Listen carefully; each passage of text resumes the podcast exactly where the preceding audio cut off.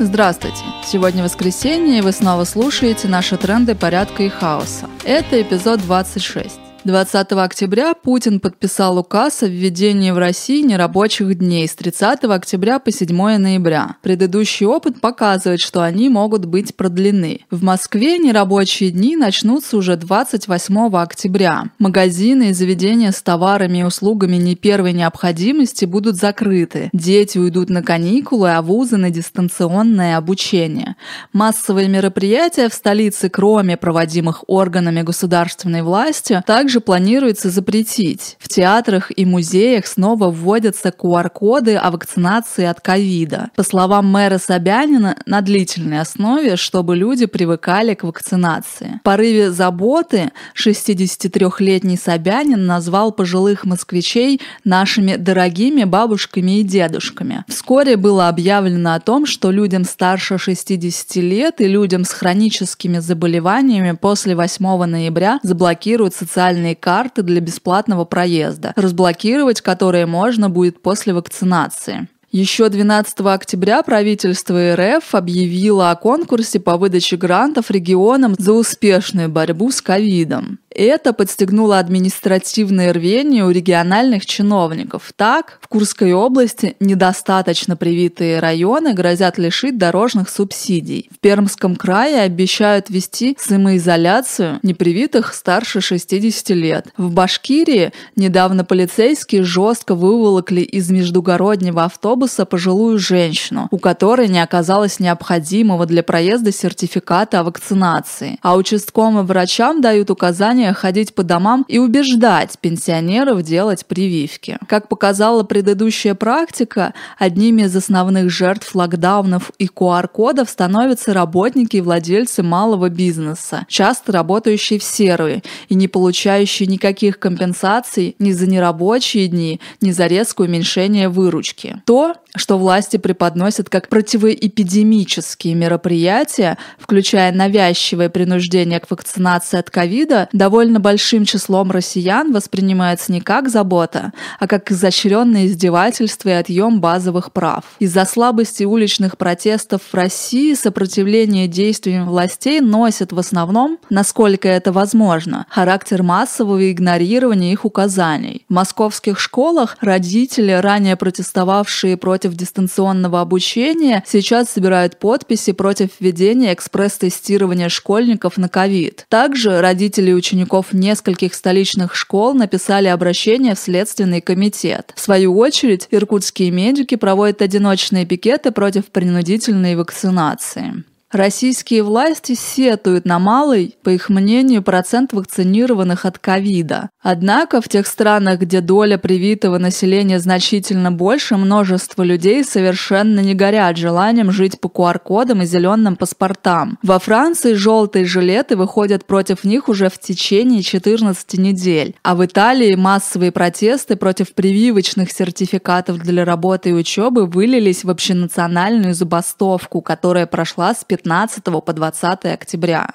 18 октября Нижегородский суд признал мужское государство экстремистской организацией. Это движение известно своими женоненавистническими, а также гомофобными и российскими взглядами. Они занимались сетевой травлей неправильно ведущих себя женщин. Досталось даже приемной матери чернокожего ребенка. В конце концов, последователи мужского государства стали устраивать атаки на бизнес, выпускавший рекламу с людьми неправильных рас и сексуальных ориентаций. С вкусвиллом и Йоби-да-Йоби это прокатило, а вот владельцы сети Тануки отказались подчиняться их требованиям. Примечательно, что пока на мужское государство жаловались феминистки, владелец Телеграм Павел Дуров отказывался блокировать его канал из-за отсутствия однозначной юридической оценки. Сделал он это еще до решения Нижегородского суда, только тогда, когда американская коалиция за более безопасный интернет подала иски на Google и Apple с требованием удалить приложение Telegram из своих магазинов. Очевидно, что коммерческие интересы у Дурова в приоритете перед правами человека человека. Многие феминистки обрадовались признанию мужского государства экстремистской организации, однако некоторые из них сомневаются в том, что сексизм, гомофобию и расизм можно победить с помощью российского антиэкстремистского законодательства. Мы, будучи анархистами, также выступаем против существования законов об экстремизме, которые чаще всего используются против политических оппонентов власти для зарабатывания палок правоохранительными органами. В том же Нижнем Новгороде 15 октября произошло еще одно радостное событие для многих феминисток. Инцел и жена-ненавистник Алексей Поднебесный был отправлен на принудительное психиатрическое лечение после жалоб на его посты в интернете.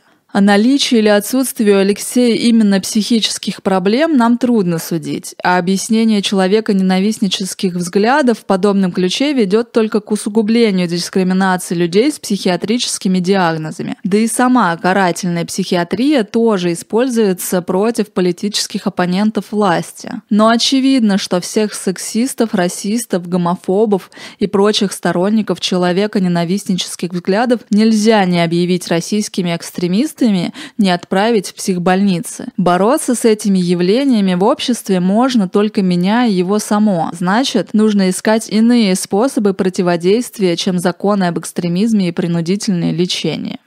22 октября появилось сообщение, что боевики пока еще запрещенной в РФ организации «Талибан» обезглавили волейболистку молодежной сборной Афганистана Махаджабид Хакими. Об этом рассказал ее тренер – Фото отрубленной головы девушки были опубликованы в соцсетях. Некоторые родственники волейболистки утверждают, что она еще в августе покончила с собой, но семья наверняка запугана талибами. В любом случае, заниматься спортом афганским женщинам теперь запрещено. Многим спортсменкам не удалось покинуть страну и в данный момент их жизни находятся в опасности. Днем ранее президент России заявил на форуме Валдая, что Россия будет двигаться в направлении исключения Талибана из списка террористических организаций на Совбезе ООН. Вряд ли Путину известно о том, что творят талибы на подконтрольных им территориях. Но политическая целесообразность в его понимании ему в любом случае важнее. А пополнять список террористических организаций в России можно путем фабрикации уголовных дел, таких как дело сети. 23 октября стало известно, что российское МВД объявило в розыск Сергея Савельева, программиста и бывшего заключенного,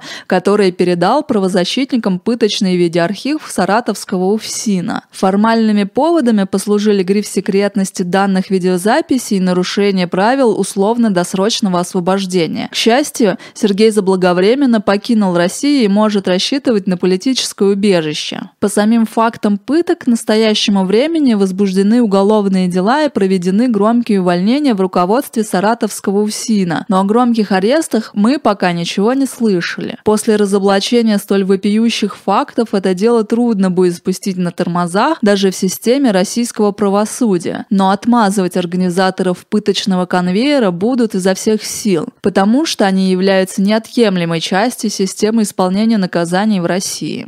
Рассмотрение уголовного дела о гибели нашего товарища Алексея Сутуги перенесли на 11 ноября в Мещанском районном суде Москвы. Дело не могут рассмотреть уже третий раз из-за неявки свидетелей. Пока на скамье подсудимых только один участник бытовой драки, в которой погиб Алексей причем с максимально мягким обвинением – причинение смерти по неосторожности до двух лет лишения свободы. Продолжается ли расследование в отношении еще троих фигурантов, неизвестно. Ну а пока издательство «Радикальная теория и практика» собирает предзаказы на книгу о Сутуге. Ну вот и все на сегодня. Напоминаем, что в трендах порядка и хаоса участники автономного действия дают либертарные оценки текущим событиям. Слушайте нас на YouTube, SoundCloud и других платформах. Заходите на наш сайт autonom.org. Оставляйте ваши пожелания о следующих выпусках. Пока!